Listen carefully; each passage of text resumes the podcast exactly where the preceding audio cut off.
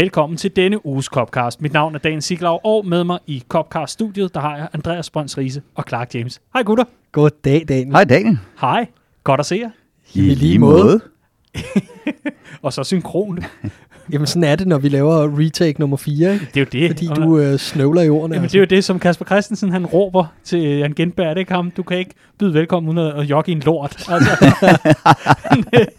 det, det er meget det samme her. Så nu prøver vi femte gang.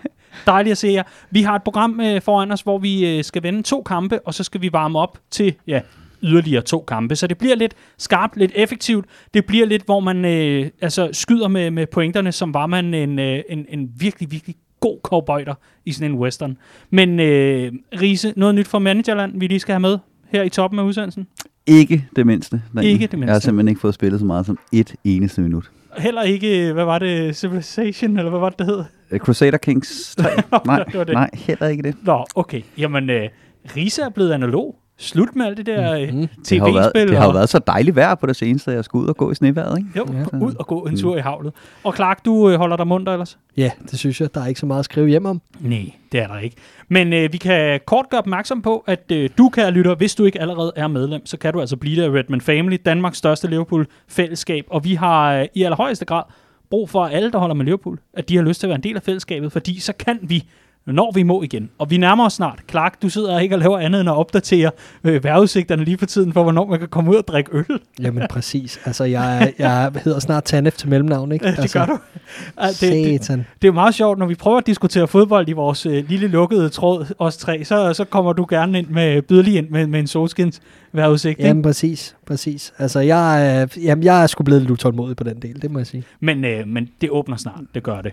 Ja. Og når det åbner, Altså ikke, at der er nogen, der tæller, men hvis man har i dag mandag et kalenderlys liggende for december, man ikke fik brugt, så hvis man starter det i dag, så er der øl, når den 24. er brændt.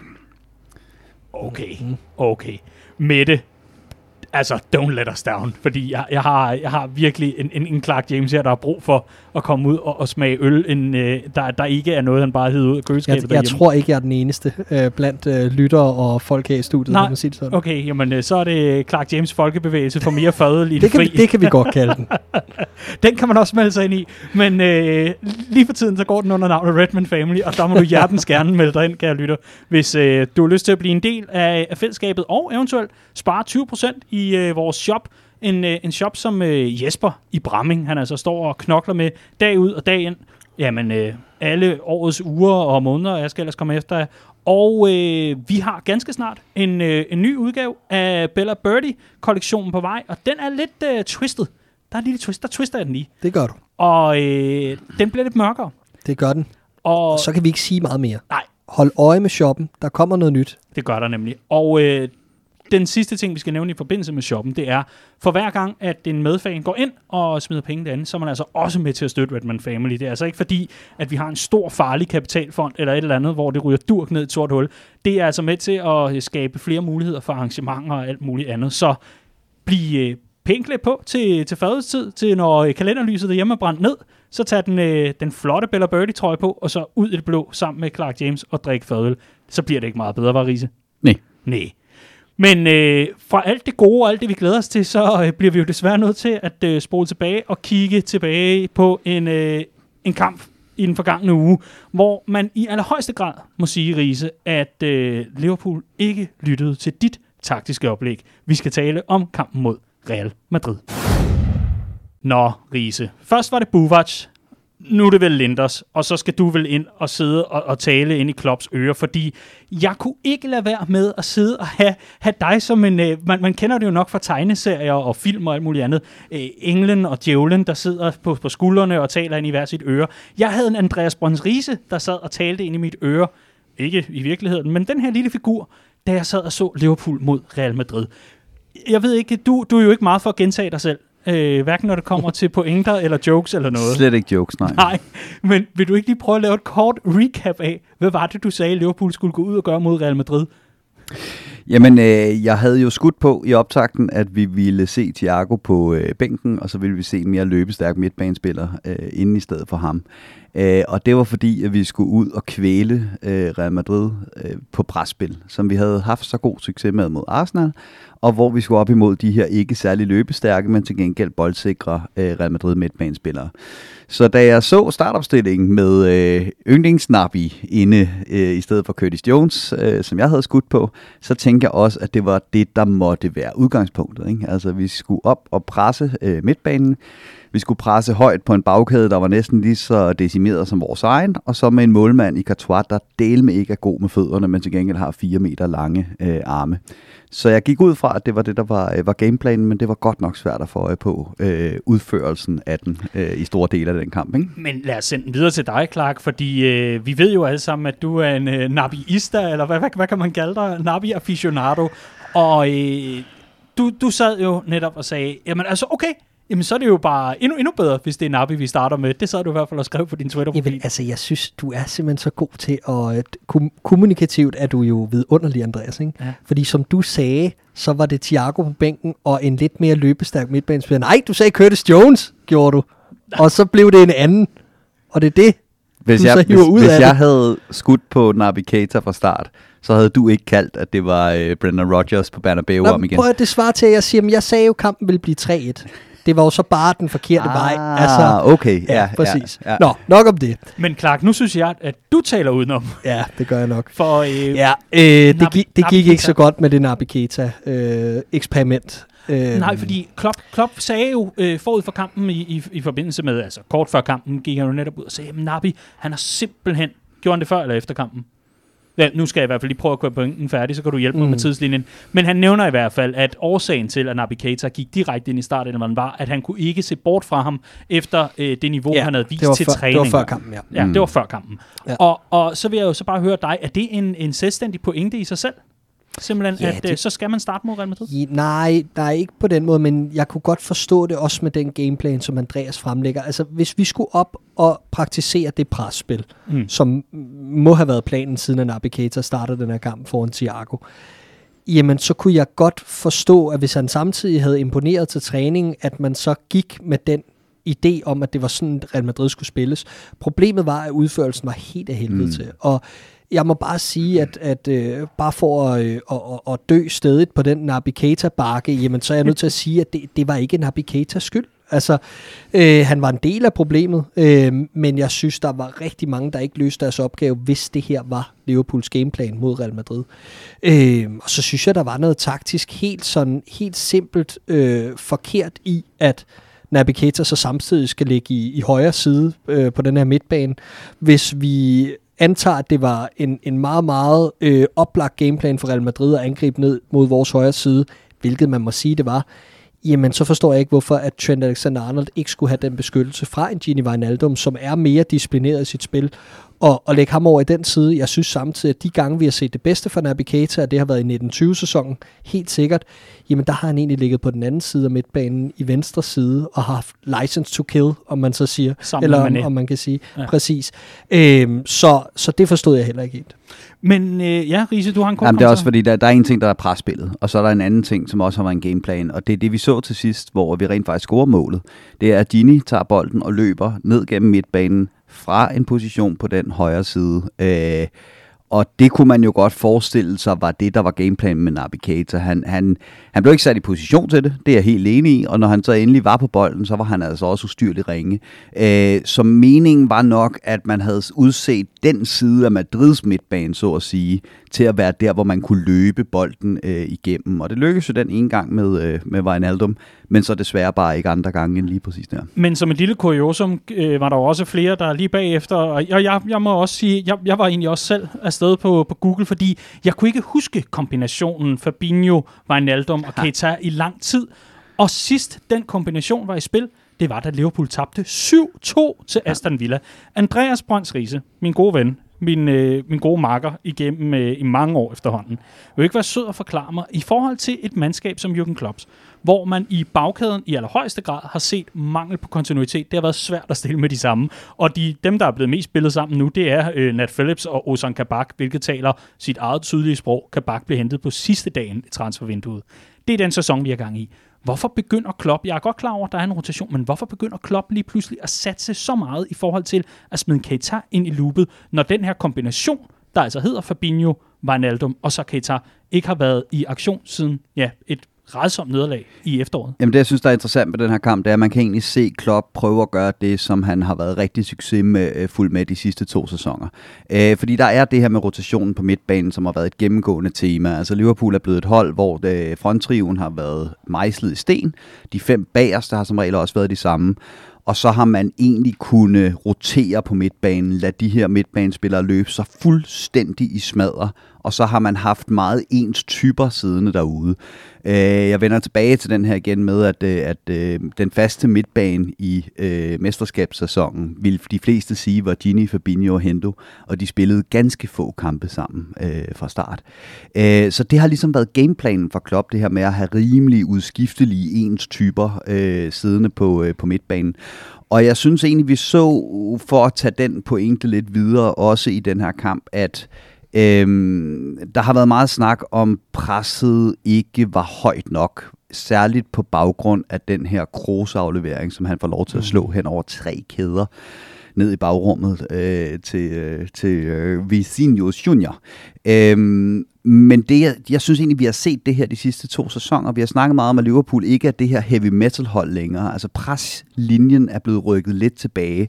Vi har stort set ikke set øh, Firmino øh, gå op og presse målmand i, i, i hele sidste sæson.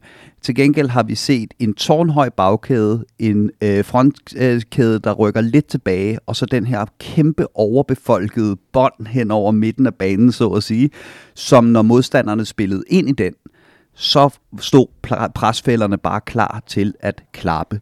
Problemet er bare, at Øh, holdene spiller ikke ind i vores presfælder i øjeblikket. De har ligesom gennemskuet, at der er øh, problemer i bagkæden, så man kan bare banke den langt. Og når jeg kigger på den øh, krogsaflevering, så er den altså fra så centralt område. Den er så mange meter undervejs, og der er så meget højde på, at Nat Phillips skal have den bold. Den må aldrig dumpe ned over hovedet på ham på den måde.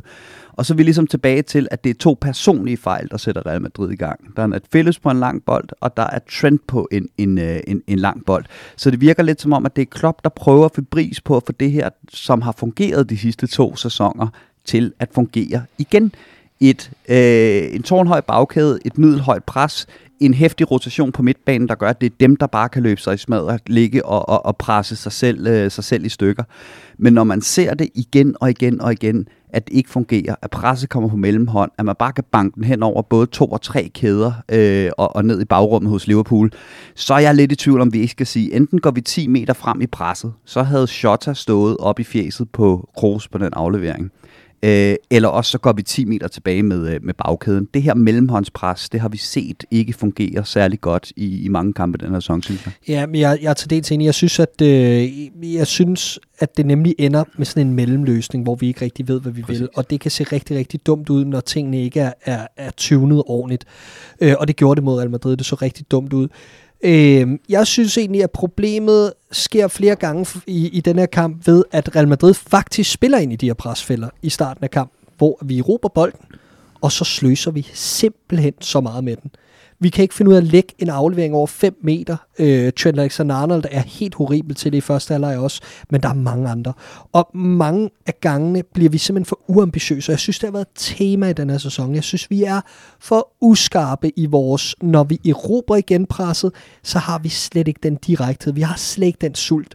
Jeg ved, vi kommer til at snakke lidt Leeds senere i det her program. Nu sad jeg så Leeds mod Manchester City forleden dag altså den sult, den agerighed, den direkthed, de har, det mindede mig om os i 17-18 sæsonen. Jeg sad bare og tænkte, hvad der er sket med os? Altså, vi, vi er virkelig blevet sådan et, vi, vi virker med det i den del af spillet. Og det synes jeg er så ærgerligt at sidde og se på. Jeg synes faktisk, at det er nok det, område af spillet, hvor vi er gået mest tilbage, det er, at vi ikke eksekverer de her muligheder, når vi kommer 3 mod 3, eller 4 mod 4, eller bryder på midten af banen. Vi får uambitiøse i den første aflevering, og når den første aflevering så kommer op til fronttriven, hvilket vi så i den sidste del af kampen, hvor især Sadio Mane var den helt store sønder, når han så får bolden i fødderne, har mulighed for at være ret vendt mod Real Madrids mål, så er der for meget sløs, der er for meget træthed, der er for, meget, for få idéer, der er for lidt fantasi, og, og, og det, det lider vi rigtig meget under i øjeblikket. For mætte eller for trætte, eller en kombination? Rise. Det er, det er nok en kombination, ikke? Altså, fordi der er en ting, der handler om, øh, om fysisk træthed, øh, og, og den synes jeg tydeligt, man kan se, men så er der også bare det, der hedder mental træthed, som jeg synes, man lige så tydeligt kan se.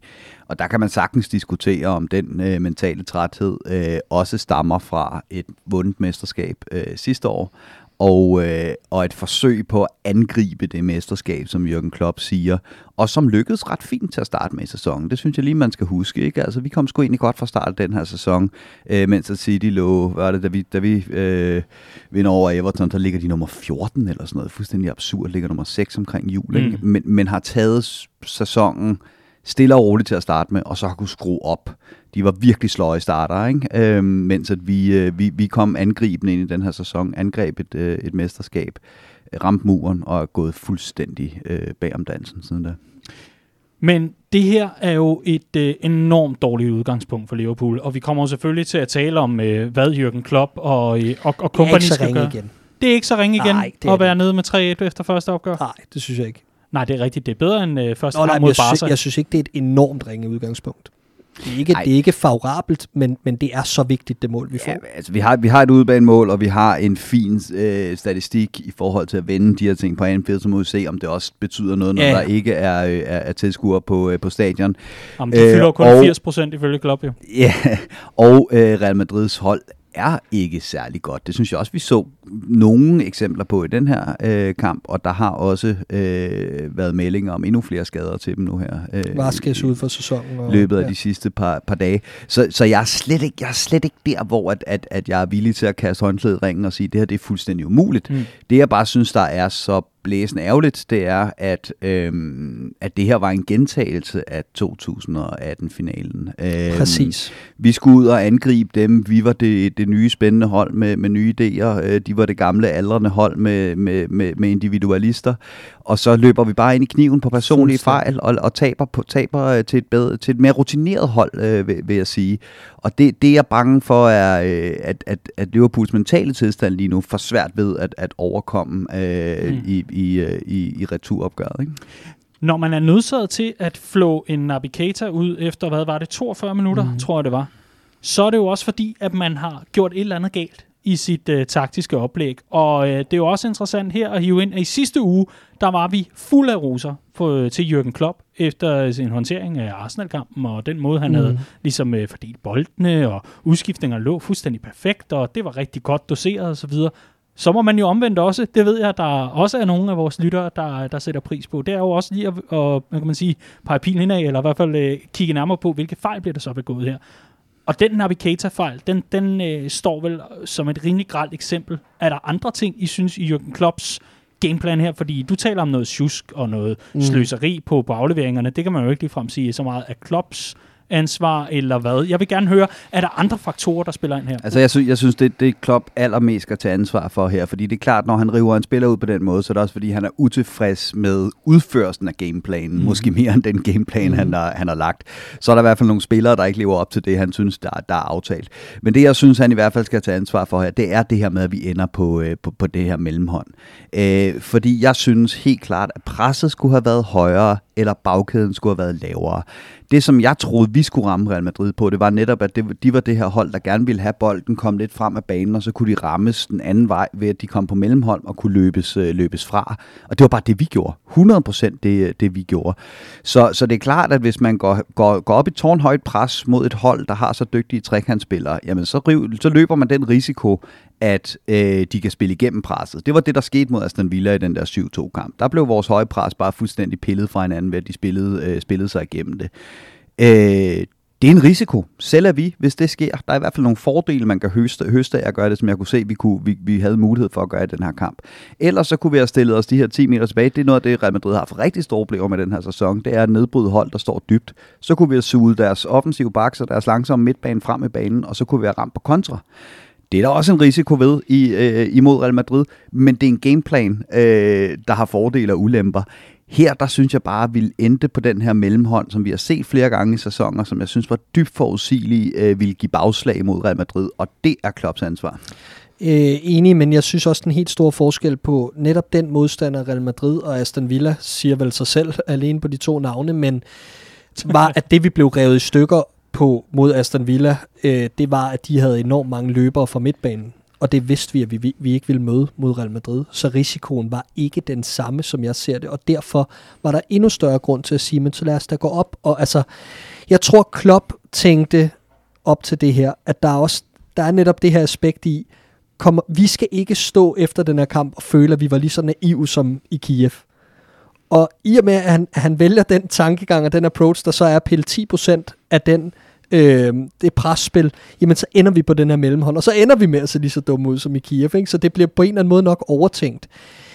Men jeg kunne godt tænke mig, at vi i det returopgør øh, går, altså, går fuld bane nu i det presspil der, fordi spil nu den chance. Ikke? Mm. Men hvis vi lige går tilbage til, hvad, hvad fejl han laver op til det her opgør, Meget så synes jeg, at øh, jeg synes, at, at det, at han starter øh, Sadio Mane oven på den formkurve, han har i øjeblikket, er... Øh, puha, det var, det var en meget mærkelig beslutning. Ja, det så øh, bedre øh, ud mod Villa, ikke? Ja, hvad? Frontkæden så bedre ud mod Villa. Helt sikkert. Så jeg havde hellere set den i bagklogskabens øh, ulidelige klare lys. Nå, men altså, det havde jeg også op til kampen, og det mm. snakkede vi også om. Så det, jeg ved ikke, om det er at være så bagklog, for det var vi jo egentlig enige om. Mm. Øhm, øh, Firmino så ud til at spille sig varmere, synes jeg, øh, og, og han havde klædt det her hold. Øh, og så synes jeg også, der er noget i, i hele balancen på midtbanen, ikke? Som, som hvis vi ser bort fra Keita, så, så er der stadig noget. Altså, jeg, jeg kan ikke se, hvordan... Øh, jeg er med på, at James Milner er 35 år og ikke kan spille tre kampe om ugen. Der har vi set ham gå i stykker øh, før, men jeg kan ikke se, hvordan han spillede sig af mod Arsenal. Jeg kan ikke se, hvordan Gini Wijnaldum lige pludselig spillede sig på igen, og så videre, og så videre, og så videre. Jeg synes, der er nogle... Der er nogle altså, vi har svært ved at finde den der balance lige i øjeblikket, og der er Klopp jo mand med ansvaret. Ja, jeg, jeg sad i hvert fald efter kampen og tænkte, jo, jeg tror ideen med, at Milner startede mod Arsenal, det var, at Robbo-udskiftningen var planlagt, efter han havde spillet mange kampe i landskampspausen, så man havde brug for Milner ja. på banen, så han kunne rykke ned på venstre bak. Men i bagklogskabens lys, så havde jeg mhm. fandme gerne set Naby Keita starte den kamp mod Arsenal, hvis han træner godt, som Klopp siger. Det ved vi bare betyder rigtig meget øh, for et Jørgen Klopp-hold. Og så Milner ind mod øh, Real Madrid. For jøsses, hvor manglede der ledertyper, hvor manglede der lederskab inde på, øh, på, på den bane også. Ikke? Og det skal ikke være en diskussion om Gini Wijnaldum som anfører eller ej. Det er som det er. Der har været en afstemning i spillertruppen om, hvad anførerhierarkiet er. Og det er nu engang sådan, at det hedder Hendo, Milner, Van Dijk og Gini. Og det vil være lidt af en, øh, en game changer og, og, og, og uroskabende i truppen at gå ind og pille anførerbenet mm. af Gini, som det ikke lader at der er nogen i truppen, der egentlig ønsker øh, mm. skal ske. Øh, men, men Nauer hvor kunne, øh, kunne øh, Milners øh, lederegenskaber have været gode på den midtbane i den kamp, for der var bumstille, da de samme fejl blev begået igen og igen og igen. Ja, og så glæder jeg mig bare enormt meget til at se, hvad for en midtbane han kører med på øh, onsdag mod Real Madrid, fordi øh, jeg vil ikke udelukke, at øh, Naby Keita godt kunne få en start igen. Nej.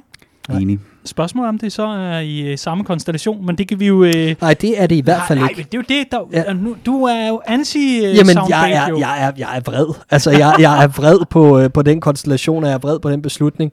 Og James Milner skal også starte den kamp. Hvordan kan du være så vred, når vi har fået et glimrende udgangspunkt i Madrid? Nej, vi har ikke fået et glimrende udgangspunkt. Vi har bare heller ikke fået et røvhulsudgangspunkt. altså. Jeg synes, jeg synes, nu var, øh, nu var øh, Clark ude og kalde 2021-versionen af, af Gerrard på bænken, at øh, Thiago startede ud. Og som de sagde i øh, BBC's Five Live podcast, Brendan Rodgers er på en eller anden måde lidt vindicated, for vi spillede sgu da bedre i den kamp, end vi gjorde i den her. Au. Ja. Ja. It is what it is. It is what it is. Og, vi havde også en bedre bænk i den yeah. kamp. Og, og, og mens vi lige finder et glas vand, som du kan døbe på det brændsår, du har fået nu, Clark, så øh, kan vi jo så vende fokus også nu mod weekendens opgør mod Aston Villa. Som altid, når vi optager Copcast, så beder vi jo en masse lyttere om at byde ind med Bellas og Birdies og så videre. Det når vi til, når vi er færdige med at tale om øh, Aston Villa-kampen. Der er en masse god analyse den, kan jeg allerede nu afsløre.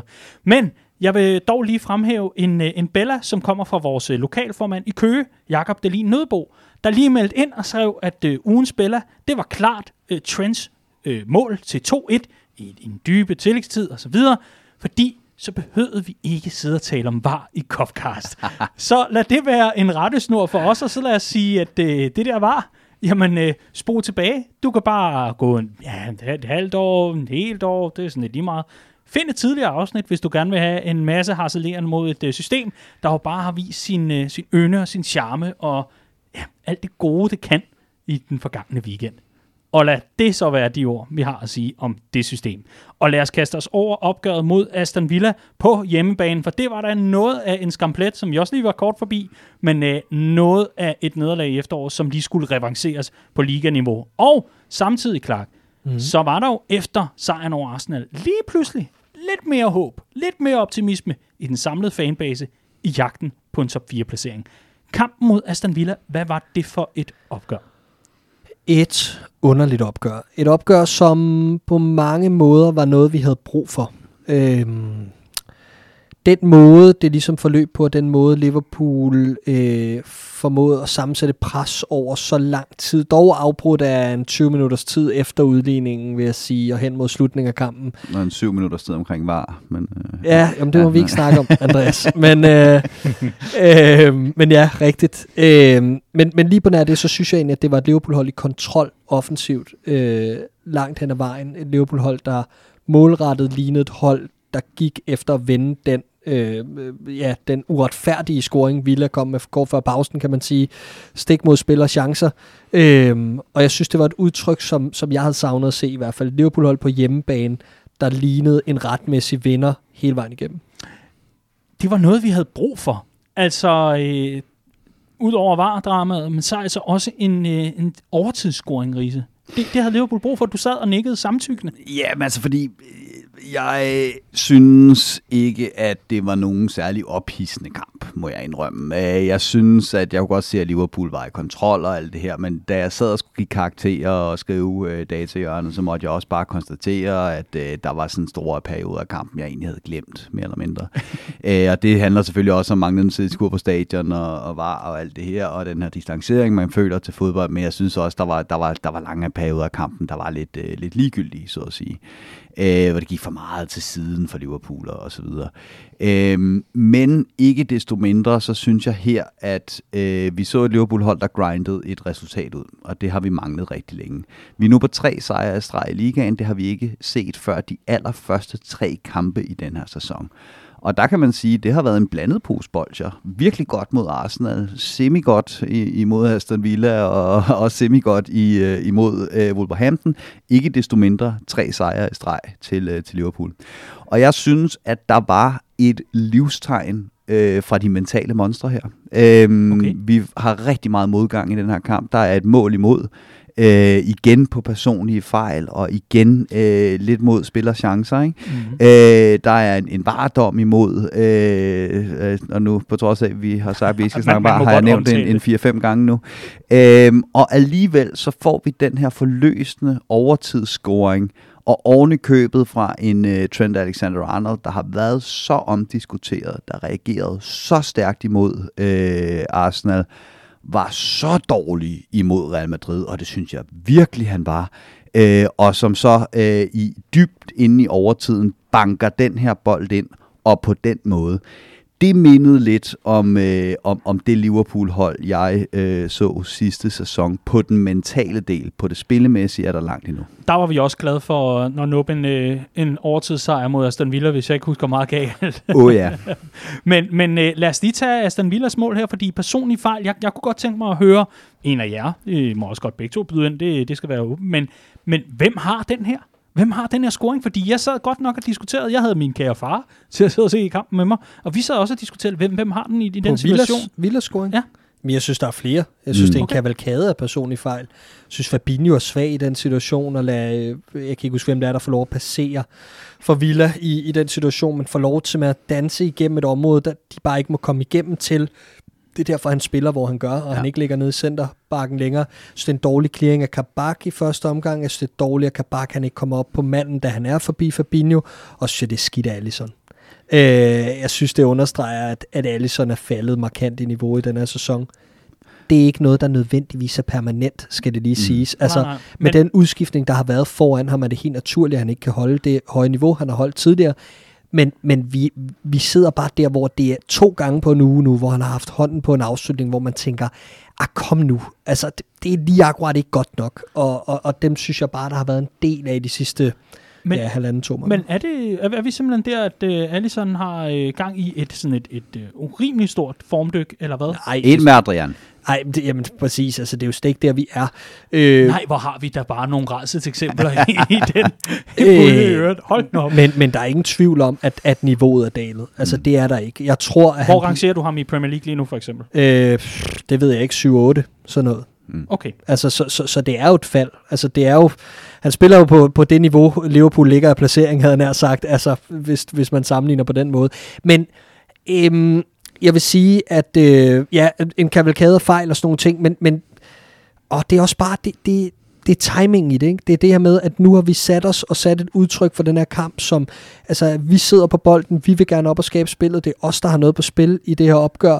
Øh, vi skaber egentlig nok chancer til at kunne komme foran, og endnu en gang er det bare temaet, som det også var mod Al Madrid. Aston Villa forærer os bolde på Anfield, som man ikke forærer Liverpool på Anfield, og vi bider bare ikke fra os. Altså, vi er...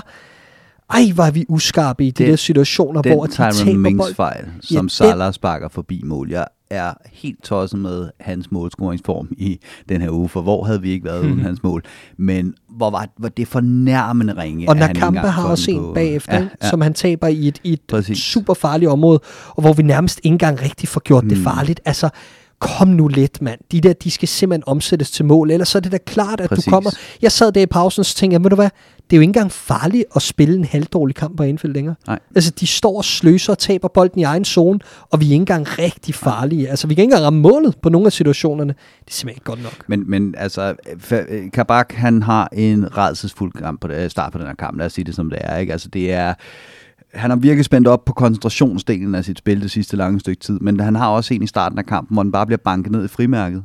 Og så står han bare og daller på Så på lunder midten, han derned lunder og bliver sat og bliver af. sat af Ja. ikke? Og det er lidt det samme med målet. Der ser han virkelig ikke gå ud. Men jeg er egentlig glad for, at du siger det her med Fabinho, fordi ham, jeg skulle give karakter, og jeg havde virkelig svært ved Fabinho, fordi han, han, Øh, han er vores playmaker i det her spil. Øh, han har rigtig meget plads inde på den centrale midtbane. Jeg synes, hans pasningsspil var på meget, meget højt niveau, men han har den der, og da Aston Villa rammer stolpen ved 3G efter en times spil, der er det også Fabinho, der bare står og kigger på, at han, øh, at han løber forbi ham inde i feltet. Ikke? Øhm, så, så der var nogle, der var nogle, nogle defensive øh, koncentrationssvigt og personlige fejl, som... Øh, som jeg synes er meget bekymrende, men hvor jeg så synes, det er, øh, det, det er rigtig lækkert at se, at vi, vi, øh, vi får gjort arbejdet færdigt trods alt. Ikke? Enig, og, og, og super vigtig sejr for at vende tilbage til det.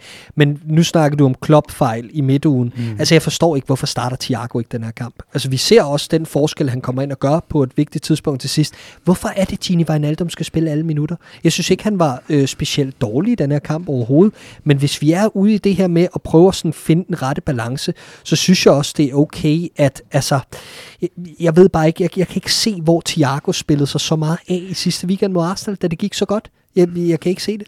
Vi er ikke ude i, at der er nogen på den midtbane, der spiller sig af og på, på, på form. Øh, vi er ude i ren fysik, vi er ude i ren rotation for at undgå skader. Men, men Øh, hvordan er så forklaringen Thiago- så, at Wijnaldum spillede I det- hele kampen i midtugen, for så at spille igen?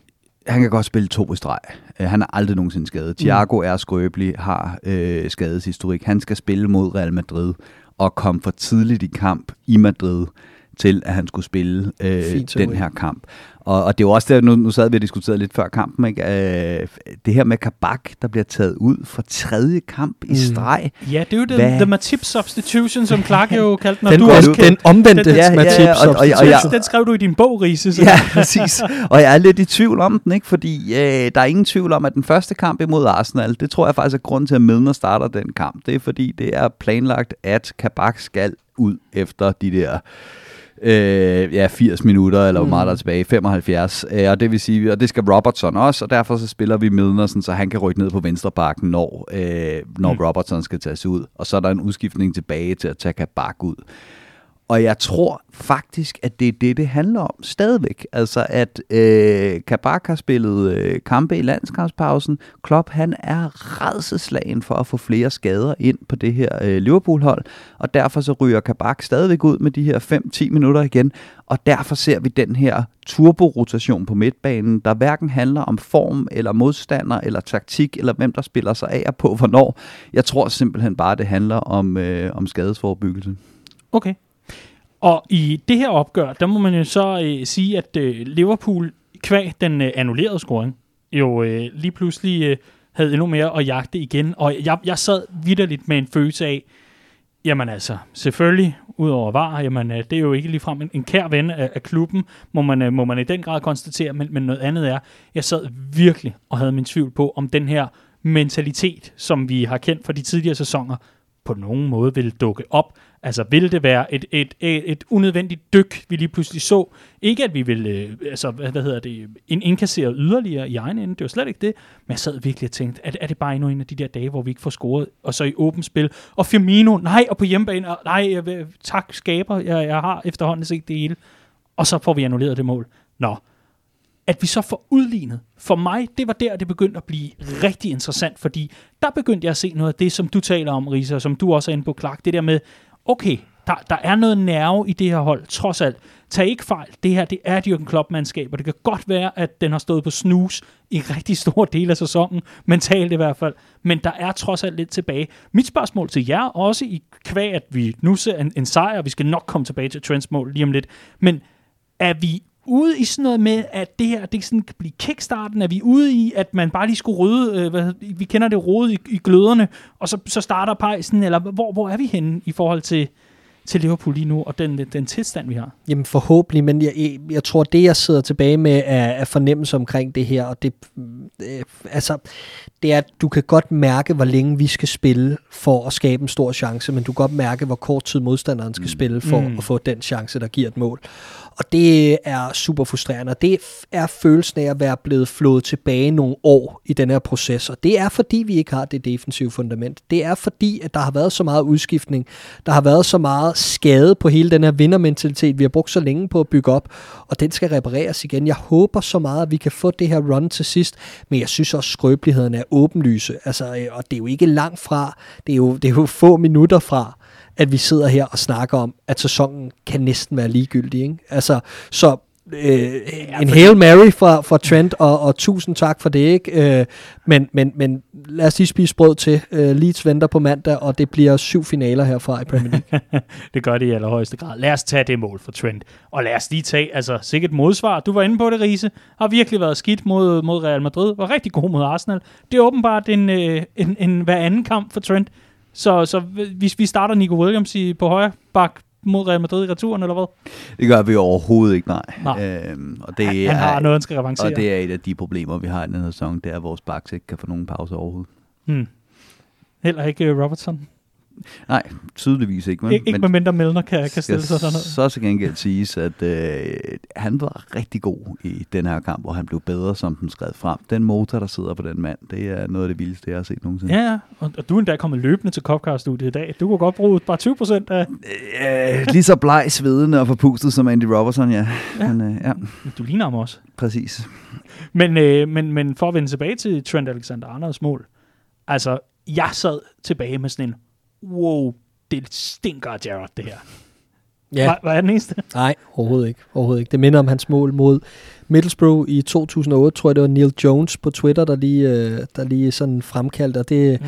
det, det, der kom noget ind på lystavlen der for mig der, fordi hele scenariet, vi bagud 1-0, vender kampen, jeg tror det er Carragher, der på et sjældent mål udligner eller fremprovokerer et selvmål, noget i den stil, og så Gerrard, der i tillægstiden godt nok sætter den lidt højere op i målet, med ellers meget samme type mål ned mod The Cup, afgør det til 2-1. Fuldstændig umulig vinkel at score fra, jo. Jamen, altså ikke Altså, så meget vinkel, men, Nej, men ja, jeg ved, hvad du mener. i- det her med ud fra til- hans udsyn. Øh, altså, man ser, der, der er lavet den her fantastiske... Bullet point, eller hvad Ja, det her, det her klip for, for, på Liverpool FC's egen øh, kanal, Med hvor man sådan- kan se øh, sådan fra 63 hans... Ja, præcis. Ja. Man kan se det fra hans sun view. Øh, og der står, altså der er intet, der tyder på, at du kan sætte den ind fra den vinkel. Øh, men men det, er jo, det, det er jo sådan nogle momenter, der, der gør, at altså det er jo sådan noget, der afføder specielle spillere, og det er jo sådan noget, der gør, så der var flere, der, der snakkede om at kritisere Trent for bare at være en spiller, der en ud af 100 gange slår godt indlæg, og så har han et special moment i sig øh, uh, once in a while. Ja, men det special moment er enormt specielt, fordi det er forskellen på en speciel spiller og en almindelig spiller.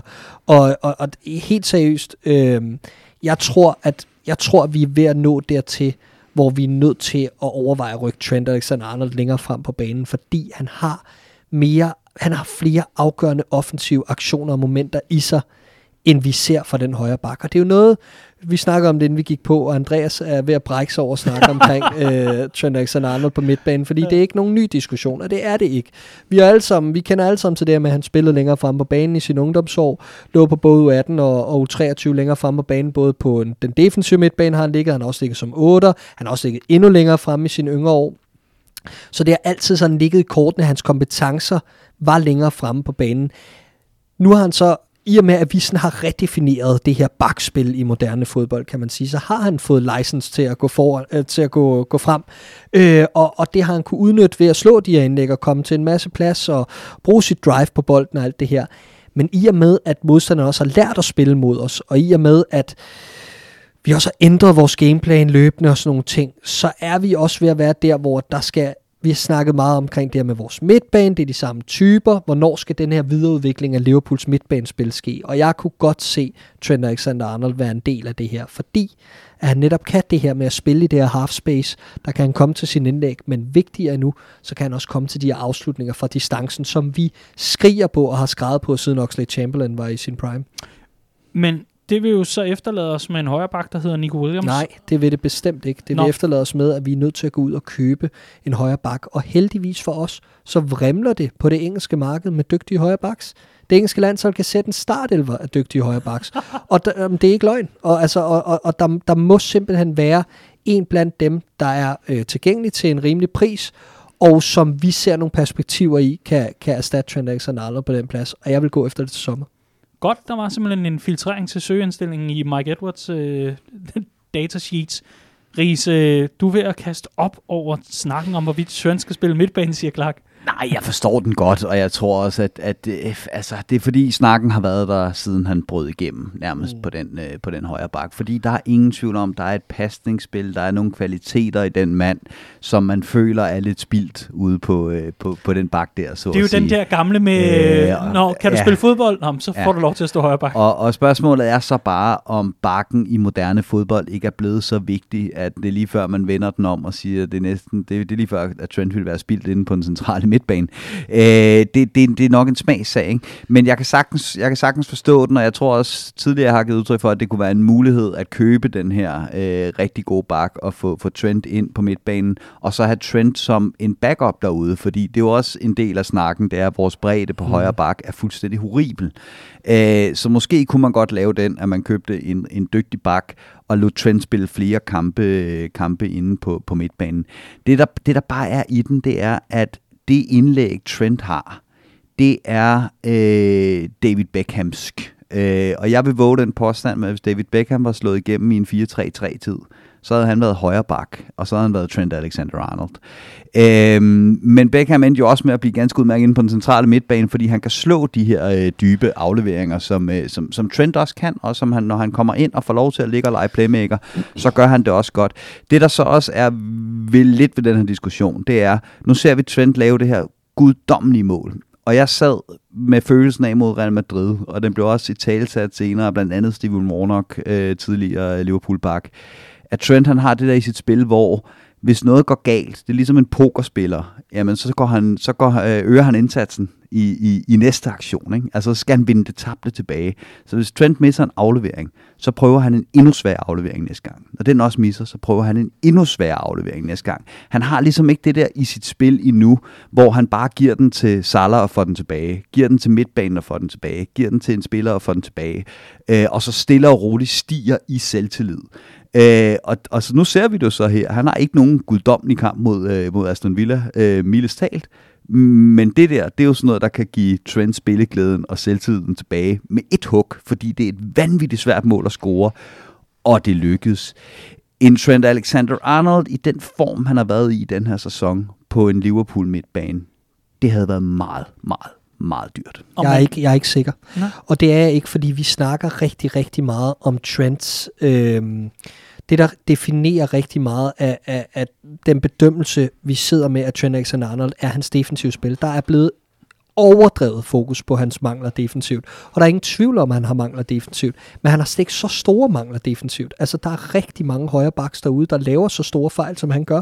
Altså, og, og vi, med, det, med den bagkæde, han har ved siden af sig, det ekstra ansvar, han skal tage, når vi så samtidig ikke formår at stille den rette midtbane omkring ham, så har du problemerne. Og det har vi bare ikke formået altid og hele tiden. Og det er ikke for at overbeskytte ham eller alt muligt andet, for han har ikke været fantastisk, og det har han heller ikke defensivt.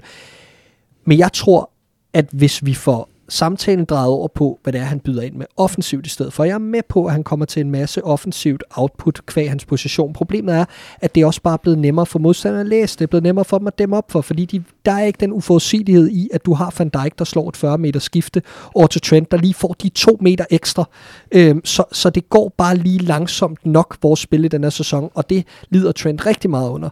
Jeg tror, at vi skal være lidt mere moderne i denne her sammenligning af Trent Alexander-Arnold, og hvem han sådan læner sig op af. Beckham, jeg er med på, at han har indlægget. Ja, og du tænker det Brøgne. Jeg tænker, han skal ja. være vores de Brøgne, Yes. og han skal op og ligge i det half space. Mm. Og problemet er lidt, at, at du har Milner, du har Henderson, som er de typer, altså som skal udfylde den rolle for os, øh, når vi er i possession. Vi har tit set, når, når de er klar og spiller i den højre side, det er der, vi er bedst.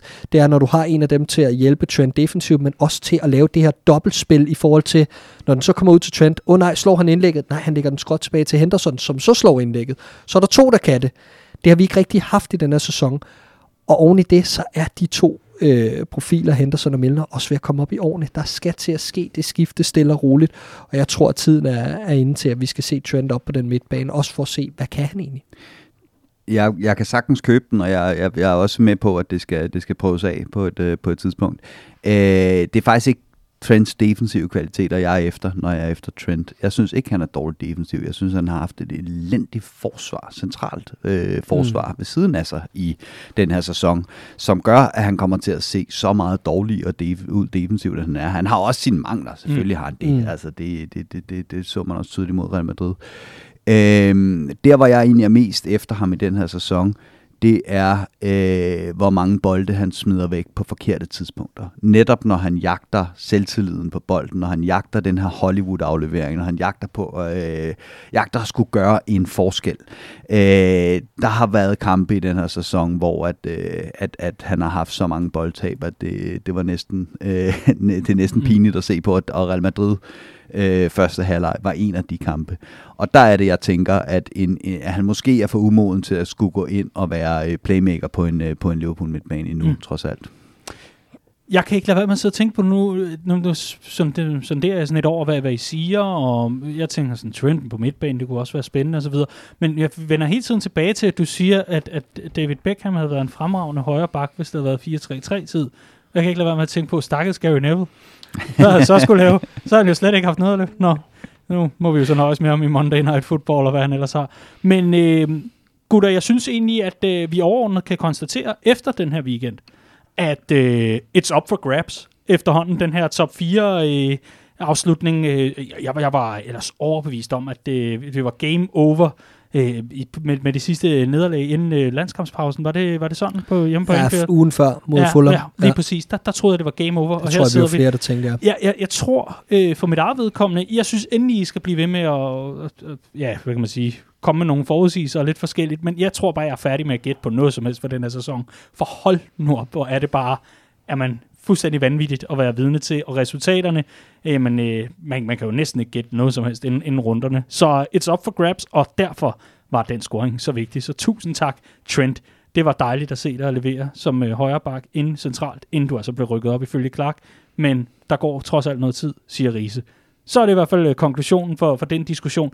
Tre point på hjemmebane, og et mål, faktisk to, i åbent spil. Det er jo fantastisk.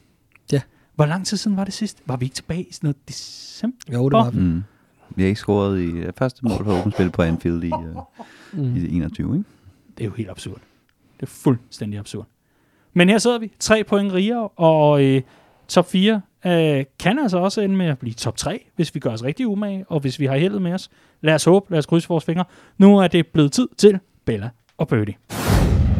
Det er blevet tid til Bella og Birdies, hvor vi den her gang også skal trække en vinder af et helt eksklusivt og meget, meget unikt Copcast krus. Og det er altså et krus med øh, Copcast-logoet foran, og så bagpå er der en masse af øh, de elskede citater gennem tiden der er noget så øh, oldnordisk efterhånden, kan vi kalde det. Det, er i hvert fald, det var en anden tid, Clark.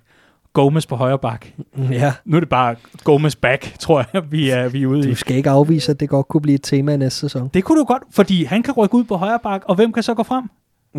Nej, men bare, Centralt. bare som backup-løsning. men øh, Du hørte det først. var, var det egentlig ikke også, var det ikke Gomes, Gomes på venstre bak? Var det ikke den, der også var, var op at vende på et tidspunkt? Jo, jeg tror, du blev så frustreret over, at det aldrig blev højre bak. Nej, tror, jeg tror faktisk, det var Rises Nå, var det projekt. Riise? Noget med Mm. Gomes på venstre bak. Vi så det også et par gange. Ja. Men på højre bak, hvor mange gange var det det?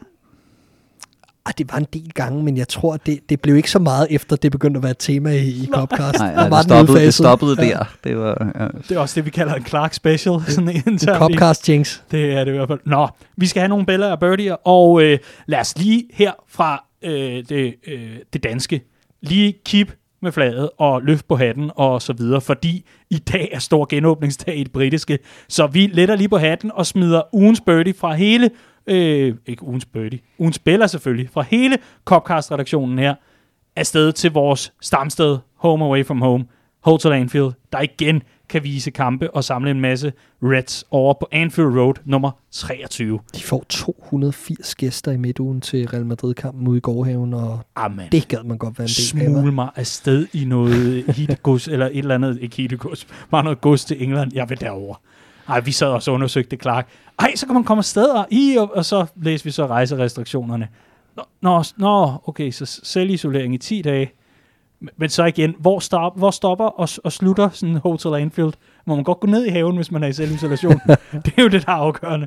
Ja. Vi skal have gang i nogle Bella og Birdie, og vi starter med, med det dårlige. Stort tillykke til Peter og crewet over på Hotel Anfield. Men øh, vi starter med det dårlige. Denne uges Birdie. Hvad er den, Riese? Jamen, der skal vi have fat i øh, Madrid-kampen. Øh, og det var jo ikke, fordi man sad før kampen og tænkte, at Liverpool ikke kunne tabe øh, til Real Madrid. Og det var ikke, fordi man sad før kampen og tænkte, at det, sådan, at det sådan decideret ville være en skuffelse, at vi gjorde det. Der var masser af måder, Liverpool kunne tabe til Real Madrid på, øh, hvor Real Madrid spillede til deres styrker, og Liverpool øh, spillede til, til deres, og så blev det en åben kamp, og så vandt Real Madrid. Fair nok. Øh, det, det, det kunne jeg sagtens købe inden kampen. Men den måde, vi gjorde det på, synes jeg var, øh, var- virkelig, virkelig, virkelig skuffende.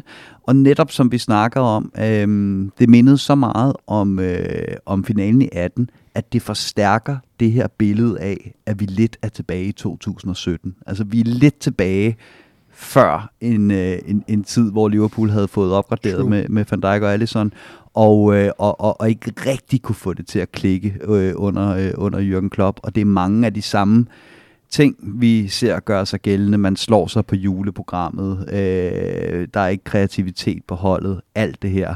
Og så lige få den der, øh, den der 2018 spand koldt vand øh, i hovedet på den måde mod Real Madrid. Det synes jeg virkelig, virkelig, virkelig var hårdt at komme over. Tak for den, Riese. Clark, hvad har du med til os af birdies i denne uge? Jeg var øh, millimeter fra at sige Sadio Mane for øh, 12. gang i det her forår, men øh, det, det vælger jeg dog at lade være med. Det skal ikke være sådan en heksejagt. Øhm, jeg, jeg vil sige meget, meget det, Riese også taler ind i, nemlig det her med, at fundamentet er øh, revet væk. Øhm, den her sådan usikkerhed, der er i, når man sidder og ser kampen efterhånden. Altså, øh, det her med, at vi skal, vi skal skabe 40 oplagte muligheder, før vi scorer, men du føler, at modstanderen skal skabe en halv i den anden retning. Ikke? Det er... Øhm, puha, det er angstprovokerende, det er også noget, der gør det svært at have en... Øhm, det er ikke fordi, jeg er ikke optimistisk i forhold til, at vi kommer tilbage på sporet, eller at vi godt kan gøre os gældende i den her top 4-strid, men det er det, der gør, at man for alvor sidder og tænker, prøv at høre, vi, bliver, vi kommer i top 4. Altså det er forskellen på det, og samtidig også det her med, at vi vender den kamp rundt mod Real Madrid. Det er fordi, at du ved bare, at vi er, vi er så udsat på den her måde med, at du kan spille igennem og så fremprovokere personlige fejl. Og det synes jeg er, er ugens uh, birdie. Det er ugens birdie. Ugens birdie herfra, jamen øh, vi vil helst ikke tale om den i kampgennemgangen af Aston Villa, fordi det tager altså så meget tid at diskutere det, men var er blevet så alt overskyggende. Og også hjemme i Superligaen efterhånden, synes jeg, der er den ene og den anden overskrift. Jeg kunne se, der var et derby, der også øh, lige var lidt omdiskuteret. Men øh, vi er efterhånden nået dertil, hvor øh, at jeg kunne konstatere, fordi det ikke som sådan var, det er, øh, hvad kan man sige, konsekvenserne af var. Og jeg kunne konstatere rundt omkring, at der var flere og flere medfans, der slukkede for fjernsynet. Og det synes jeg er øh, hjerteskærende. Jeg, jeg bliver oprigtigt talt, når man som os bruger så meget af sin vågne tid på det her, og det her fællesskab. Og vi er dybt taknemmelige for alle de frivillige og gode kræfter, der, der er med, og vi, vi er simpelthen så glade for hele den store, ja nu kalder vi os family, så også familie, som er med indover. Men det at se, at dem, som vi ligesom har som ligesindede, og som øh, vi ikke sjælefrænder, men om ikke andet, altså dem, dem vi virkelig har knyttet bånd med, og som vi et eller andet sted jo bare deler den her passion med, at de er nødsaget, et eller andet, at de, at de ikke kan mere, de kan rumme mere på grund af et nyt system. Så er vi altså nået dertil, hvor fodbolden virkelig er under pres, og virkelig er troet, som jeg ser det, her fra min stol, og det er min birdie, det er, det må aldrig nogensinde blive sådan, at medmindre man simpelthen er så frustreret over resultatet, det er hvad det er, men det må aldrig blive sådan, at en relevant teknologi, whatever, gør, at vi slukker for, for skærmen. Så det er ikke mod dem, der slukkede, det er for, at vi er nået hertil. Det er min birdie i den her uge. Vi har også noget øh, Twitter og noget øh, Facebook-værk, medmindre du lige skal byde ind, Riese. Jeg synes, du danser Nå. om mikrofonen. Nej, nej, nej, det er bare i forhold til, til den der var-diskussion, ikke? Altså, at øhm, var fungerer præcis som det skal i den her situation. Det her, det er meningen med systemet. Man når frem til den rigtige beslutning. Øh, der er offside efter en millimeter udmåling af reglerne, og efter, jeg ved ikke, hvor mange gengivelser osv. Så, videre. så hele den her debat, jeg ligesom kan mærke, som, som nu får det her argument, der hedder, det er ikke systemet, det er dem, der bruger det. Det har ligesom fået sådan en rebirth. Og jeg, for, jeg forstår det grundlæggende ikke. Jeg vil gerne forstå det, så get in touch, hvis der er nogen, der ligesom vil, vil uddybe det argument. For mig, der lyder det sådan lidt som den der guns don't kill people, people do, ikke? Um, det, det her er systemet. Det fungerer, som det skal i den her situation, og det er bare dybt frustrerende, og jeg kan ikke se, hvordan det skal blive bedre, og det er derfor, jeg ligesom er, hvor jeg er. Ja. Jeg har det som om, der er nogen, der har reddet gulvtæppet væk under. Et øh, utroligt smukt spil, som man forelskede sig i for mange år siden. Det var ikke det var ikke derfor, man forelskede sig i fodbold. Det var ikke for at sige, jo jo, for den her lineal viser, der var to millimeter på den ene og den anden. Vel? Så det er der, vi er. Hvor mange gange har vi ikke hørt den saying, der hedder fodbold er følelser? Øh, hvor stor en del vil man beskrive det smukke ved fodbold værende det her, der opstår spontant? De her følelser, der opstår, når man sammen stemmer, stemmer ind i et eller andet, og der opstår et moment i fodboldverdenen. Det har du fjernet. Men, Hvor stor en procentdel af fodbold er det for folk? Det er jo subjektivt, men for mig er det 70-80 procent, Hmm. Jamen, og det, og det, og det er væk. Det er det, som, som altså, Grønkær, han sagde det også i slutningen af kampen, og jeg kan egentlig godt lide Grønkær som kommentator, men, men der kom det her udbrud, hvor han siger, var jo et fantastisk redskab, men, men det fungerer ikke så godt med de her menneskeskabte regler, der er i fodbold. Hvor jeg sådan, hvad, vil, hvad vil du have? Moses kommer ned fra, fra et bjerg med nogle stentavler med re- regler i fodbold, eller hvad fanden? Ja. Spørgsmålet har da hele tiden været, hvordan systemet var fungerer med mennesker, med menneskeskabte regler, med menneskelige dommer og med menneskelige tilskuere, der har et menneskeligt forhold til fodboldspillet. Mm. Ikke? Altså, og, og det er den diskussion, der bare har været fuldstændig fraværende, før var blevet taget i, i, i brug. Ikke? Øh, og, og det synes jeg, vi mærker konsekvensen af nu. Vi mærker i den grad konsekvenserne. Jeg synes egentlig, at det, alle overskrifter fra, fra weekendens kampe jo ligesom taler deres eget tydelige sprog, og vi, vi er simpelthen nået dertil, hvor at, øh, det er kritisk. Men øh, hvad kan vi gøre andet end at tage nogle birdies fra en masse gode lyttere, som altså er budt ind, blandt andet på Twitter, hvor Frederik Eriksen, Frederik Eriksen, undskyld, han byder ind med, at Firmino får underkendt og ødelagt hans iskolde scoringer var, og ikke får det mål, han fortjener. Tobias Torp, han nævner Allisons overskæg, udopstegn, udopstegn, spørgsmålstegn. Hvad sker der? Jeg tror, der sker det, at det er noget sjovere at have sjovt hår og sjove støvler og så videre, øh, når man står i 88 minutter arbejdsløs imod øh, Arsenal, end når man lige pludselig ikke ser så smart ud imod øh, Real Madrid. Så øh, tænker jeg, at der ikke er nogen grund til at gøre yderligere opmærksom på sig selv i forløbig. Er du kedelig, Riese. Men Clark, hvad er din, hvad er din teori der? Jeg har ikke nogen. Jeg tror, det var en Det er da gimmick. endnu kedeligere. Udmærket. Det, det, er, det er en god birdie. Jeg, jeg kan faktisk godt følge dig, Tobias.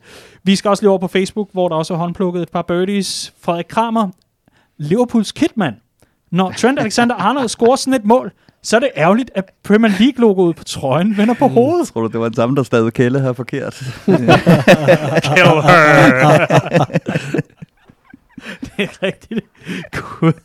Det, det, det kunne altså godt være, at man lige skulle lave en, en diktat eller et eller andet andet, lige finde ud af, hvor, hvor ligger vi henne? Hvem, øh, hvem er det, der er sønderen i den der stab?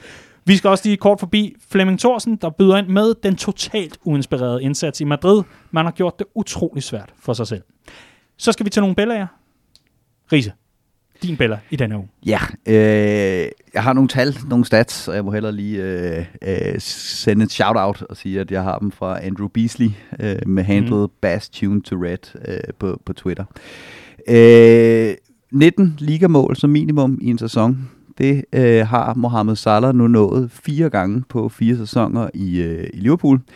De eneste, der har øh, lige så mange, det er Ian Rush, der gjorde det fire gange på 14 sæsoner, og øh, Roger Hunt, der gjorde det fem gange på otte sæsoner. Det vil sige, Roger Hunt er den eneste, der er foran Salah på, øh, på den her liste. Kenneth Dalglish gjorde det to gange på 10 sæsoner, og Robbie Fowler gjorde det to gange på 11 og øh, sådan en som Torres nåede det en gang på fire sæsoner. Det siger lidt om, hvor sjældent det er, at en spiller øh, når så mange mål øh, i Premier League, og gør det fire gange i streg.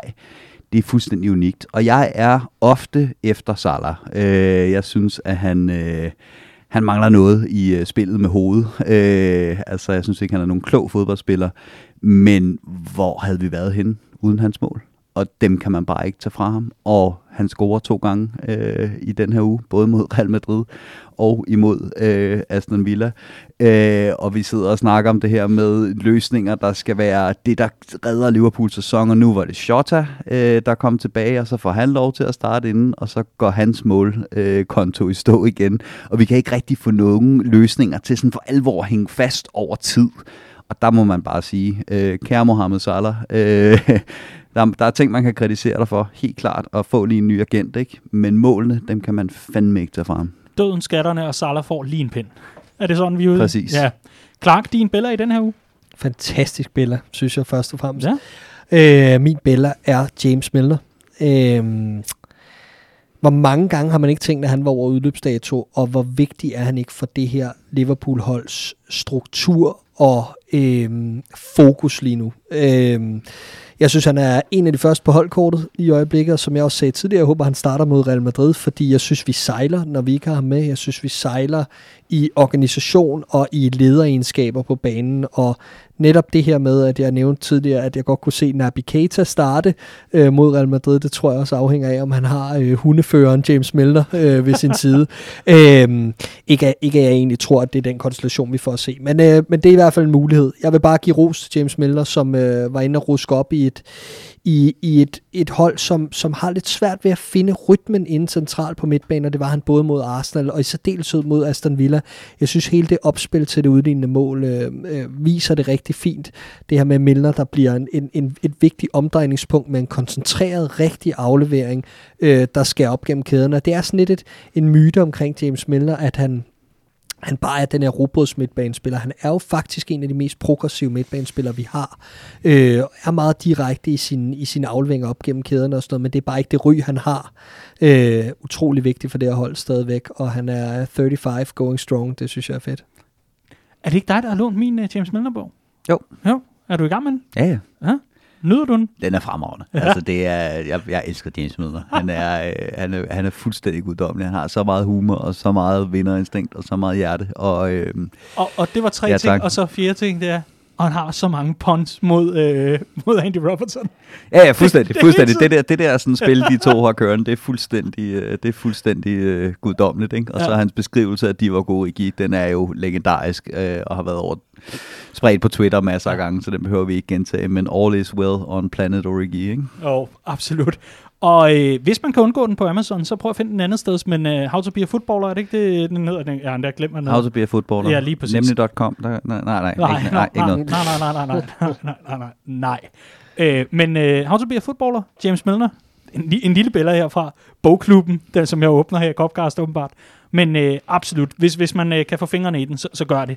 Det er en øh, let læst bog, og øh, man kan altså, den er ikke bygget op som sådan kapitler, den er bygget op på spørgsmål. Så ja, øh, det er ja. sådan et, man kan lige nappe et spørgsmål, hvis man venter på en bus. Og man får virkelig indtrykket af, at han ikke har set spørgsmålene, før han svarer på ja. dem. Altså det er sådan, der bare siddet en mand, ja. læst et spørgsmål op og skrevet James Smithers svar ned, ja, ja. og de bare alle sammen guddommelige. Men James Milner har heller ikke tid, fordi han skal ligge og klippe græs med sin lille hobbysaks, ikke? Altså, så der, der er meget at se til. Jeg, jeg, jeg, jeg hørte en, øh, en udsendelse nu med ja. nogen, der har lavet forskning i farjokes, øh, ja. som siger, at de, øh, de, de tjener et ret vigtigt psykologisk formål. Ja. Øh, og jeg forestiller mig, at James Milner han lever op til sin øh, til, si, til sit ansvar øh, for ungdommen på, på den konto. Ja, absolut. Og kan vide, hvis vi nogensinde får nogle små, om, om vi så også kan fylde den kvote op. Hvem ved? I hvert fald her på Copcast at sige. Vi skal have nogle billeder fra øh, på Twitter, hvor Jan Axelsen han skriver, Salah, det er jo sindssygt, hvad et one seed season wonder han kan. Blinke smiley. Og Mads Bue, han byder ind med Firminos formkurve efter landsholdspausen har haft en opadgående kurve, hvilket resulterede i et mål. Næsten. Så skal vi på Facebook, hvor vi øh, har, øh, apropos stats og nedtællinger og alt muligt andet, vi har nogle flertal. Thomas Carlsen han byder ind med, at vi snart kan mødes på popperne og se kampene sammen igen. Hvis kampen mod Southampton den 8. i 5. ikke flyttes, så er der kun 26 dage, 2 timer og 28 minutter, til vi står med en iskold øl i hånden sammen med fellow Reds og snakker, synger og skåler. Men hey, hvem tæller? Og så har vi til sidst Jens Sillesen, der skriver grinding, at kværne en sejr hjem på vilje, at vinde grimt i stedet for at tabe grimt, forbandelsen på Anfield er brudt, og det er lige præcis tids nok til, at vi stadig er med i Champions League-ræset. Bum. Og så skal jeg på en sidste note lige nævne, at øh, jeg netop har trukket lod. Jeg har indtastet alle navnene i en random generator for alle dem, der har øh, indtastet, øh, indtastet, bragt Bella og Birdies i, øh, i de forgangne uger udsendelse. Og den heldige vinder er Noah Mørk Rysager. Tillykke, Noah. Og tusind tak, fordi du har øh, budt ind undervejs. Det er vi rigtig, rigtig glade for. Jeg øh, skriver en øh, direkte besked til dig, og så øh, beder jeg dig om øh, noget adresseværk, så vi kan få sendt en øh, meget, meget eksklusiv kop afsted til dig. Husk, den skal vaskes op i hånden, så holder den længere. Og det var lige et øh, husmortip her fra Husmor Sigler. Og så er vi ellers klar til at tale om returen mod Real Madrid. Et udmærket udgangspunkt, eller et semi-godt udgangspunkt. Vi skal møde Real Madrid i et uh, returopgør på Anfield her i, uh, i denne uge, onsdag aften. Så er der altså dømt uh, European Night på Anfield, med alt hvad dertil hører af manglende tilskuere, og ja, det var sådan set det, der var at høre til. Men vi skal jo øh, forbi, hvordan Jürgen Klopp han så øh, regner den ud og rammer rigtigt den her gang. Og lad høre, hvad er vinderformlen når man skal ud og vinde 2-0 på Anfield? Det er at gå all in på et eller andet, frem for at ende midt imellem på alt muligt. Øh, og øh, det håber jeg, vi gør. Jeg håber, vi øh, skræddersyr en eller anden plan, som ikke nødvendigvis er at gå op i struben og, og presse med 110 procent, men at man dedikerer sig til en eller anden form for øh, plan om at ramme Madrid på et eller andet område, hvor man ligesom ser en svaghed. Den svaghed så vi ikke rigtigt øh, i det første opgør, så det er derfor, jeg, sådan, jeg er lidt vag i, hvor vi skal ramme Real Madrid. Det må man sige, et Jamen, eller andet. nå, men, nå, men jeg tror også, det er sådan lidt det er den der teori om at stå med pinden og prikke til, til sit kæledyr og sige, do something, ikke? altså, øh, for, fordi det synes jeg ikke, vi gjorde i den første kamp. Jeg synes slet ikke, at vi prøvede noget sådan helhjertet, og det vil jeg rigtig gerne se i returen. Mit bedste bud er det her med et højt øh, presspil, fordi det er der, jeg tror, at vi kan få Real Madrid mest på hælene. Øhm, men hvorvidt vi kommer til at se, jeg synes bare, det er længe siden, vi har set den form for presspil fra Liverpool. Så det er længe siden, vi har set den form for kynisme, øh, når vi har brudt bolden højt, som har, som har båret frugt. Så øh, altså, jamen, uh, surprise me. Ja, men jeg synes ikke, det er så lang tid siden, vi har set det, det høje pres øh, på den måde mod Arsenal var vi op og presse deres udspil fra forsvaret. Ja, det er rigtigt. Og det var vi altså ikke mod Real Madrid. Mod øh, Aston Villa formår vi at presse Emiliano Martinez til så mange lange udspark, at øh, Nat Phillips blev den Liverpool-spiller med flest vundne hovedstødstueller i hele Premier League den sæson. Mm. 10 eller 12, alt efter hvilken statsside man bruger. Øhm, så jeg synes egentlig, at vi i de to kampe har været højere oppe i presset, end øh, vi var mod, øh, mod Real Madrid. Øh, og jeg synes, vi fik øh, gevinst af det i, i, i begge kampe, så at sige. Det er klart, der er også svagheder ved det. Dem så vi også imod Aston Villa. Øhm, det, det gør, at, at vi kan stå i de der situationer, hvor det virker som om, at modstanderne kommer lettere til deres mål, end, end Liverpool kommer til, øh, til deres. Øh, men jeg synes, det må være det, der er, der, der er udgangspunktet her. Altså, de er lige så hårdt ramt i midterforsvaret, som vi er mere eller mindre. Jeg ved godt, det er lidt, uh, lidt overdrevet, fordi at det trods alt er nogle andre navne, de har stående derinde. Vores er en uh, anden Bundesliga-spiller, uh, og en, der var på vej til at blive det. Um, og så synes jeg, de har en målmand, der ikke er god med fødderne. Han har fire meter lange arme, men han er ikke god med fødderne. Kom nu op i det pres, så må vi, uh, så må mm. vi leve med, at uh, det sikkert vil lykkes med et par gange at spille i trekanter ud af det. Hvordan, øh, Clark, øh, nu siger du et eller andet og gør det fuldt ud. Men øh, hvordan er det så, Jürgen Klopp han skal øh, prioritere i forhold til en, en opstilling? Fordi hvis man skal gøre noget fuldt ud, hvilke spillere mener du så er lige nu, hvis man tager øh, formen i betragtning og det vi har set i, her, her på det seneste, hvilke spillere er det så, der skal bringes i spil for at gøre dette fuldt ud? De var gode ikke nej, nej. vej. Øh, jamen, jeg synes jo ikke, at, at en mand som Sadio Mane har gjort noget, der berettiger ham til at skulle starte kampen, men jeg har svært ved at se, at han ikke gør det. Øh, jeg er rigtig meget i tvivl om, altså om all in for Jürgen Klopp på denne her gameplan med at stå højt og, og gå i struben Real Madrid, om det er at bringe Fab for. Altså, f- og jeg synes, der er meget, der peger i retning af det. Øh, jeg tror ikke helt, han kan lade være. Øh, han hentyder også lidt til det op til den første kamp, at det gik jo meget godt mod, øh, mod Arsenal til sidste kamp. Det gik også meget godt mod Manchester City i efteråret. Nu må vi se. Jeg tror, han var rigtig fristet af det allerede nede i Madrid. Men blev så igen, som vi snakkede om tidligere, måske ramt lidt af den der, åh nej, nu skal det ikke blive Kia for ham igen, og vi er alt for naive, og så blev det det alligevel. Øh, men jeg tror egentlig, at han er fristet af at køre alle fire. Øh, men det er klart, at, at hvis vi kører med tre, så synes jeg, at det er oplagt, at man sidder på bænken igen. Okay. Og er du enig i det synspunkt, altså, eller i den udlægning i forhold til Fab for? Altså Fab Four gi- giver god mening. Det var, det var den øh, formation, vi afgjorde tingene i mod Arsenal. Øh, det lader til, at vi har øh, godt af, at der er den ekstra spiller at, at spille på tredje mand på op på sidste tredjedel, øh, hvor det ofte går i stå. Øh, så, så hvis vi skal jagte mål, så giver det instinktivt god mening at bringe alle fire op foran.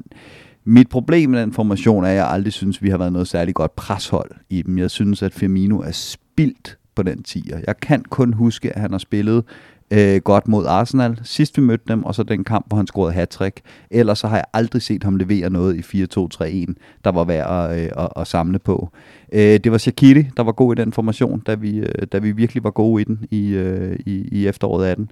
Øhm, og, og, og presspillet, der er det bare alfa og omega for, for, for Liverpools pres, at, øh, at Fabinho får fri leg øh, i, i, i det presspil. Det er ham, der er vores presstjerne, øh, og han vil, han vil blive...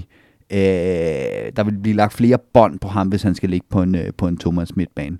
Så måske, altså det er heste, gynger og karuseller, eller hvad det er, man siger. Ikke? Øhm, men altså som udgangspunkt, så tror jeg egentlig, at jeg vil, øh, jeg vil fortsætte i, øh, i, i, i 4-3-3, i hvert fald starte i den, og så have den anden som, øh, som, som all-out angrebsformation, øh, ligesom vi så mod Arsenal, øh, hvis vi får brug for at kunne, kunne mere frem af banen mod slutningen. Ja, nu har vi også alle bolde op og vende, ikke? Øh, der blev sagt Naby Keita tidligere, James Milner og sådan men det er jo klart, at de her to vil der, som jeg ser det, ikke blive plads til, hvis, øh, hvis Klopp vælger 4-2-3-1. Øh, så vil det blive med Gini og, og Fabinho på, på, den, på den to-mands midtbane, øh, og så misser Thiago endnu en gang, øh, og det synes jeg også taler lidt imod alt det, vi har siddet og snakket om tidligere.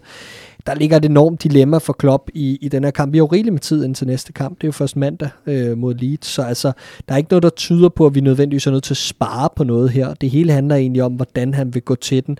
Og et eller andet sted er der sgu et eller andet inde i maven på mig, der siger, gå med den 4-2-3-1. Mm. Altså lad os prøve. Lad os nu bare prøve at gå op og lave nogle mål. Nu har vi brudt den stime på Anfield. Altså lad os nu bare prøve at gå op og galopere nogle, øh, nogle bolde i kassen, så det er altid nemmere at justere den anden vej. Jamen også, også fordi, vi, jeg synes ikke, vi har tre midtbanespillere, der er i form. Altså, det, Nej, det har vi heller ikke. Simple as that. Uh, så normalt så ville du sidde og sige uh, 4-2-3-1, hvor passer Henderson ind i det? Men Henderson har vi ikke. Uh, hvor passer Gini ind i det? Jamen Gini er i elendig form. Gini bør ikke spille.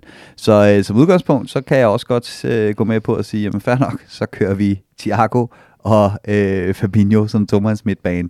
Og så bliver det sat med offensivt, men uh, Og go det bliver sat med sjovt, ikke? Ja, jo, altså, altså. men, men, men lad os for fanden da prøve noget. Altså. Oh, jeg, jeg kan ikke lade være med at sidde og tænke på og, og sådan spekulere lidt på, om, om Jürgen Klopp, han et eller andet sted godt ved, at det, det svageste led i den bagkæde, desværre efterhånden er ved at blive Nat Phillips. Og om det kan få konsekvenser i det er hans det hele opstilling. tiden været. Nå, ja, men, ja, men forstå mig ret, Jamen, på han, blev udstillet, han blev udstillet mod Real Madrid. Præcis, ja. Og på formbarometeret er, er han også øh, dykket gevaldigt. Altså, Ja, nu, ja, ja. nu, nu vil jeg heller ikke sidde og spoil, medmindre man øh, selvfølgelig har... Men Hvis, hvis man har set Liverpool-showet, og hvis man ikke har, gå ind og se det, fordi der er jo sådan et, en power ranking, og ja. Der, der figurerer han jo på jeres begge, så vidt ja. Jeg husker. Øh, og og der, der er han ikke mere, tror jeg, men, når vi laver næste udgave. Men- min, min, min pointe er mere, kunne han finde på at smide Fabinho ned ved siden af Kabak. Nej, så havde han gjort det imod øh, Aston Villa. Øh, det, er ret, det er jeg ret sikker på. Det, det var, gjorde han også til sidst. Ja, det er så det. Det er jo en af, en af de ting, jeg roste ham for i, øh, Mm. faktisk i min karaktergivning. Det var at modstå den fristelse for at gøre det. Øh, så det tror jeg ikke. Men, men det, der er med, med, øh, med, med Nat Phillips, som er sådan lidt specielt, det er, øh, jeg synes jo, man beskytter ham bedst ved at få bolden i luften.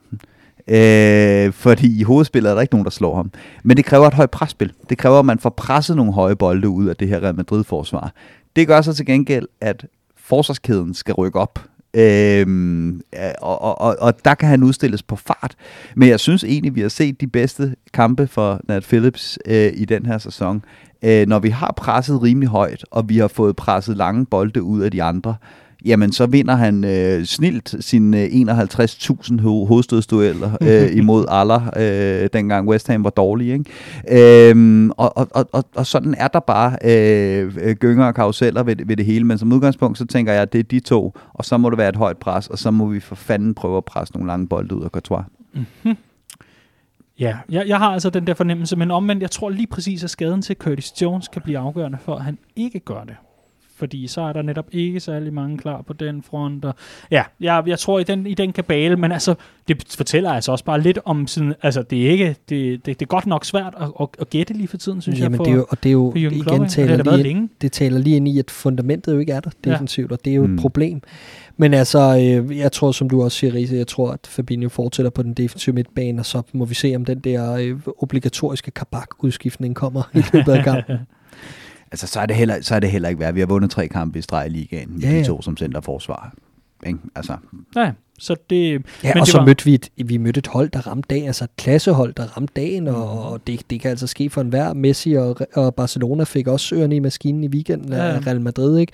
der laver et klassemål. Jeg ved ikke, om I har set øh, Jo. målet for opgøret, det hvor de bygger op helt ned fra eget mål. Ikke? Altså, det er et godt hold, Real Madrid, når de rammer niveauet, og, og, og hvem, kan, hvem kan klandre Nat Phillips for ikke at være god nok øh, i længden? Det havde vi nok alle sammen set ske. Udmærket. Så øh, vi plejer til sidst at komme med bud på, øh, på resultater, sådan, men lad os få det nu, sådan, så vi øh, til sidst kan runde af med noget top 4-snak og Leeds på mandag. Jeres udgangspunkt mod Real Madrid, har I lyst til at komme med en startopstilling også? Ja, det kan jeg godt. Øh, jeg tror, det bliver Trent, øh, Allison, Trent, Phillips, Kabak, Robertson. Så tror jeg, det bliver Fabinho og øh, Gini på midtbanen, og så bliver det Fab for, Forst. Okay. ja, jeg tror, det bliver øh, Shota ud på bænken og Thiago ind på midtbanen, og så den sædvanlige fronttrio. Ellers det samme. Okay. Og resultatet? 2-2. 2-2. Nå.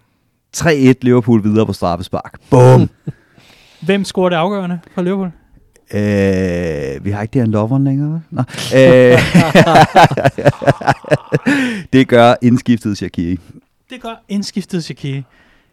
Ej, der, er- der er lidt til, til fantasien og, og lidt forskelligt. Det, det, det kunne jeg godt lide, Riese. Det var bedre end Clarks. Jeg synes ellers, vi havde et godt udgangspunkt. Nej, du hører, hvad du vil høre, åbenbart. Jeg sagde ikke, vi havde et godt udgangspunkt. Jeg sagde bare ikke, det var lige til skraldespanden. Okay. Så, så er det jo også godt. Det er okay. Det er okay. det er okay til 2-2, tydeligvis. Ja. Ja, nå. Jeg håber virkelig, du får ret, Riese. Det, det må jeg sige. Men øh, Det gør jeg sjældent, Daniel. og, og det er det, det, jeg frygter. øh, jeg tror, var det fredag, der tror jeg, Clark lige meldte ind med, Nå, Dan, glæder du dig til på mandag, når vi skal ind og tale efter øh, Liverpool har fået kryds mod Aston Villa? Jamen, det Det var, var så, fandme også til. det var Ja, så svært. præcis. Jeg havde skudt 1-1 i den kamp, ikke? Altså, Ja. så det, og jeg elsker jo, når Liverpool, øh, Liverpool vinder med. Jeg elsker også få ret, ikke? Jo. Så, øh, ja. Det elsker du allermest. Ja, ja, det, var, det, var lidt, det var lidt svært, det indrømmer jeg gerne.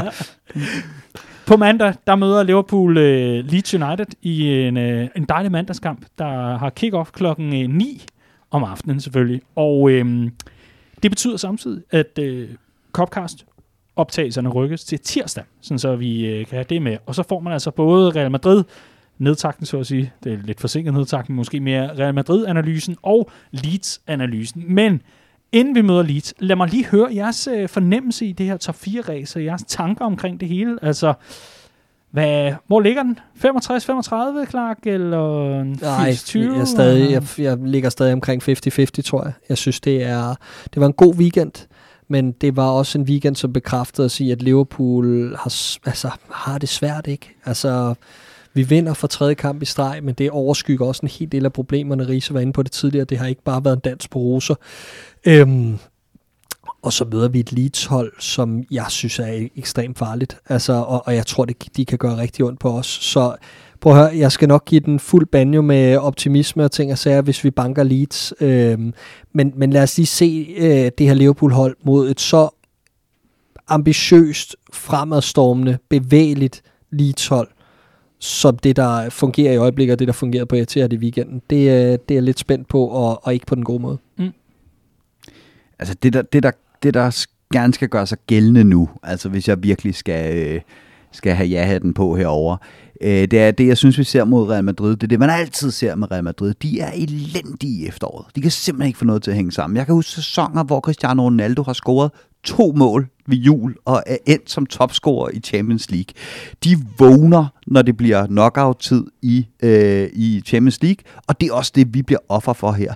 Men det har det også med at gøre sig gældende i det her top 4 race. Jeg kan huske den her øh, sæson, hvor at øh, sidste sæson, hvor at, at United og Chelsea får den på målstregen, og det skal de fandme også, fordi de har kæmpe dyre trupper, øh, og de er storhold, ikke? Øh, og det er det, vi gerne skal se nu, det er et Liverpool-hold, der, mær- der dufter savsmuldet nu, og så for fanden for gang i et run, som et rutineret tophold kan sætte sammen under maksimal pres, og som man kan håbe og tro på, at øh, Brendan Rodgers Leicester øh, og Jesse Lingards West Ham øh, ikke på samme måde helt kan, kan holde helt til målstregen. Mm.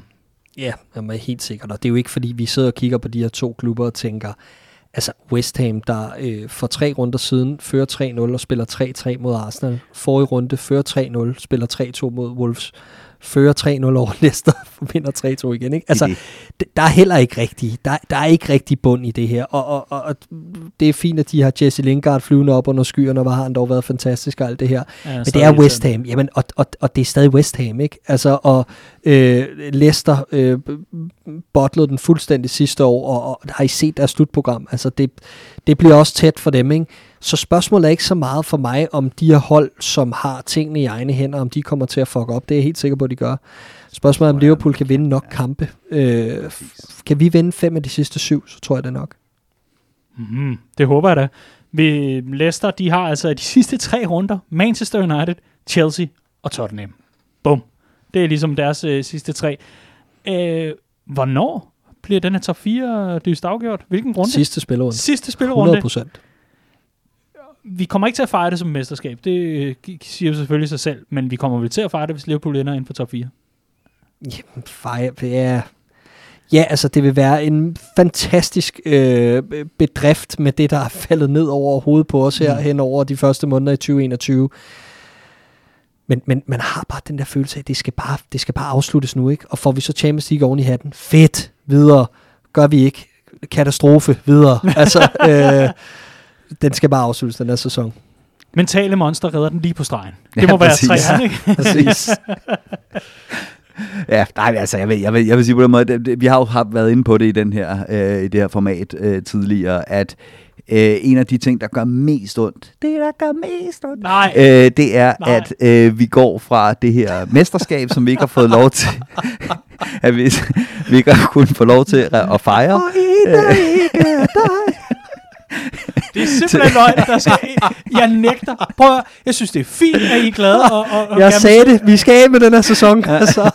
Så, øhm, er det Medina, det der? Ja, det er det Medina? Er det. Og Burhan G. Oh my lord. Tasken fuld af guldkontanter og øh, alt det der. Øhm, du, det her med, at vi ikke fik lov til at fejre det her mesterskab, og skal på en eller anden måde, vi skal jo finde en måde at gøre det på, ikke? Når det hele åbner igen. Selvfølgelig skal vi mødes som Liverpool-fans og alt det her. Og hvis det var blevet en 8. plads, så, så føles det bare, det føles bare tavligt, altså over for alt og alle. For jeg kunne egentlig godt leve med, at vi ikke vandt mesterskabet igen, og på den måde havde noget nyt at fejre osv. Hvis det bliver en fjerde plads, hvis vi får den top 4, hvis den står på Champions League, så synes jeg bare, at der er lidt mere bund i den fejring, vi skal have, når der er vacciner i blodet på alle, og vi må drikke fadøl igen, end der vil være, hvis det blev en femteplads. Ikke? Og vi har fået installeret Windows 10. Lige præcis. Det, øh, det må man håbe. Altså, sørg lige for, at vi kan få en ordentlig fest, gutter. Men øh, altså, kampen mod Leeds, den ligger jo så langt ude i fremtiden. Den ligger jo simpelthen om, jamen, altså, lidt mere end en uge, kan man sige, mm-hmm. i og med at vi optager mandag eftermiddag. Men øh, vinder vi det opgør, klar? Ganske kort. Nej. Så det er en af de syv kampe, vi ikke vinder. Ja. Ja. Øh, øh, Leeds er jo guddommeligt og fodboldholdet at se spille, og, og hvis nogen er i tvivl, så bare se deres kamp for her i, i weekenden. Øh, men det kan også hurtigt blive kaos, som den første kamp var det, og resultatet kan snilt blive det samme. Jeg, jeg kunne godt se et mål, med, eller en kamp med, øh, med, med mange mål, hvor Liverpool vinder med et. Dejligt. Det, øh, det tror jeg også på. Det, det må være, være på tide, at vi får bygget det der run på. Det synes jeg godt nok, jeg har sagt mange gange efterhånden. Ikke desto mindre, vi er nået til vejs ende for denne uges Copcast. En uh, sand fornøjelse. Clark James, Andreas Brøns Riese. Kan I passe på jer?